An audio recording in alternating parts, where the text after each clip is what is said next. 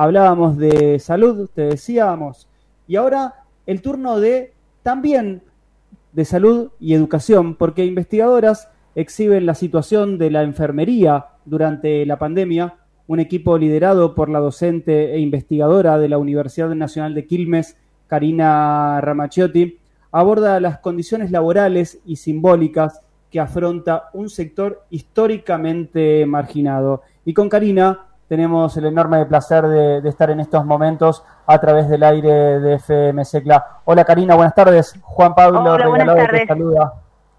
Buenas tardes, un gusto.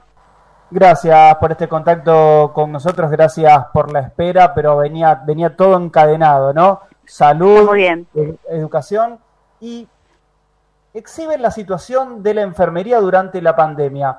Habitualmente, cuando uno habla de enfermería, siempre habla de un sector postergado tanto en la ciudad, en la provincia y en la nación. Y en pandemia, ustedes, desde la Universidad Nacional de Quilmes, ¿qué es lo que encuentran y qué es lo que exhiben a través de, estos informes que justamente leíamos esta mañana en uno de los portales de noticias? Mira, exactamente lo que vos mencionabas, es un sector históricamente eh, de jerarquizado y, que es el sostén del sistema sanitario eh, fundamental para que el sistema de salud funcione y esté abierto y nos atienda, es el, sector de enfermería. Eh, y estas situaciones que no son nuevas, evidentemente en pandemia quedó todo a la luz, quedó mucho más eh, eh, visible el lugar que ocupa este sector dentro del sistema de salud en las múltiples eh, actividades que, realizan, hisopados, atención, cuidados, acompañamiento de la muerte, vacunación, em, y lo que nosotros vimos tanto en el sector público como en el sector privado, a partir de una investigación, que somos más de ciento eh, 20 investigadoras de todo el país em, y em, en donde la idea es ver en diferentes partes del país, somos 16 eh, eh, lugares de trabajo que estamos investigando estas cuestiones por medio de entrevistas, encuestas, encuestas y relevamiento de prensa, las situaciones particulares que han tenido que vivir. Y bueno, hay de los más variados, hay provincias que al inicio de la pandemia eh, estaban mucho más tranquilas porque no había casos y en oposición las del AMBA, si bien no había casos, porque los, primeros casos empezaron a llegar, en, si bien en marzo, pero la gran cantidad en abril, mayo, eh, todo el sistema se tuvo que ajustar en función de las posibles demandas de una enfermedad altamente contagiosa. Y eso generó, especialmente en el AMBA, una situación de mucho miedo, incertidumbres, bien no se sabía cuáles iban a ser los las medidas de protección. Ustedes recuerdan que al principio hasta se dudaba si el barbijo era o no era una, una medida de protección al sistema, eh, al contagio, y después cuando sí eh, fue una medida importante para el contagio, no había, había escasez en nacional y también internacional. Entonces, todas estas situaciones de muchísima incertidumbre afectaba claramente a quienes estaban ¿no? en, lo que se llama la primera línea de, atención, que es el sistema de salud. Eh, eh, entonces, esto claramente eh, primero afectó en los lugares donde más casos existió en el inicio de la pandemia y después, bueno, lentamente fue afectando en otras regiones. Em, con, con características particulares. lo mismo, em, bueno, el rol que han tenido en las campañas de vacunación, ¿no? Como aún siguen estando vigentes en, gran parte del territorio nacional, eh, que son eh, eh, personajes centrales en, la vacunación de, una enfermedad, bueno, altamente contagiosa que por suerte están reduciendo muchísimo los casos. El informe habla de que hay más de, hubo más de 200 enfermeras y enfermeros fallecidos y por otro lado habla de que el 86% de esas investigadoras o investigadores son mujeres. ¿Por qué ese 86 son mujeres?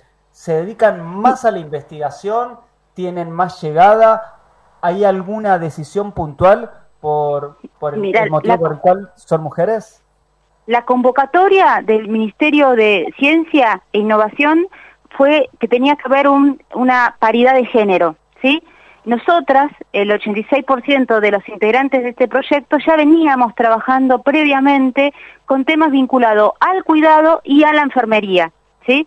Entonces, eh, no, no es que, eh, o sea, porque sí fuimos más mujeres que varones, sino porque ya veníamos trabajando con temas vinculados a, estas cuestiones, tanto desde la historia como desde las teorías eh, feministas del cuidado. Entonces, en función de este cruce, cuando fue la convocatoria a este proyecto que se llama PISAC COVID-19, eh, bueno, se armó este equipo de investigación que está conformada mayoritariamente por mujeres. Somos 86% de, los, de las integrantes del equipo de investigación somos mujeres. Y en función de los más de 200 eh, eh, personas fallecidas del sector de enfermería, enfermería esto tiene que ver con relevamiento de junio, ¿sí? Puede ser que no esté totalmente actualizado y que haya más, pero esta es la cifra hasta el mes de junio de este año, del 2021. Eh, de personal de salud que falleció del sector de enfermería, ¿no? Con, mayor precisión. la, la, convocatoria que te comentaba tenía, tenía tres características, que tenía que ver paridad de género, que tenía que ver composición de investigadoras o investigadores jóvenes, o sea, hasta 40 años, que también es algo muy distintivo esta convocatoria del, del, Ministerio, y que tenía que ver eh, eh, que haber conformación federal, ¿sí? Esto lo quiero destacar porque esto ha hecho que, eh, bueno, gran parte em, de, de, la Argentina esté representada por esta investigación y no solamente el AMBA, ¿no? Que generalmente son los lugares donde eh, más se centran las investigaciones. Eh, como hay nodos en Jujuy, en Córdoba, en Rosario, en Santa Fe, en Chaco, en Corrientes, la idea es poder tener un relevamiento lo más completo y complejo posible. Debo, debo ir cerrando, pero antes de finalizar la charla, de acá en más, ¿alguna otra investigación en la que estén trabajando y creen que esto ya bajó a nivel pandemia también, eh, según el análisis que ustedes están haciendo dentro de la parte de enfermería? ¿Podemos estar diciendo de que esto se va aplacando según los estudios que ustedes van haciendo? A ver, vos decís en relación al COVID eh, bueno, sí, evidentemente los indicadores están bajando, eh, no terminó la pandemia, claramente, pero los indicadores están bajando de la enfermedad. Lo que sí, eh, las, problemáticas que del sector, que no son actuales, que son históricas, ¿sí? aún no están resueltas. y bueno, destaco la cuestión salarial, pero no es la única, hay cuestiones de formación, hay cuestiones simbólicas de, eh, comunicación, de, cómo los medios de comunicación eh, eh, representan a este sector desvalorizado y menospreciado muchas veces por los mensajes que se dan desde los medios, y, y, esto conforma la opinión pública. Entonces, en cuanto a problemas históricos que tiene la profesión, siguen estando.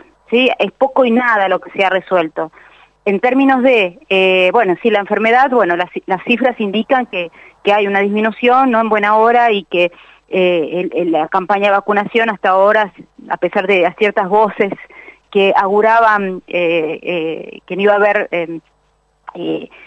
personas que se vacunasen, bueno, por suerte nuestra población históricamente, y esto también tiene un correlato histórico, es, es, es muy proclive a la medicina preventiva y esto ha hecho que esta campaña hasta ahora eh, ha sido muy exitosa en cuanto a resultados de, que la gente se inocule.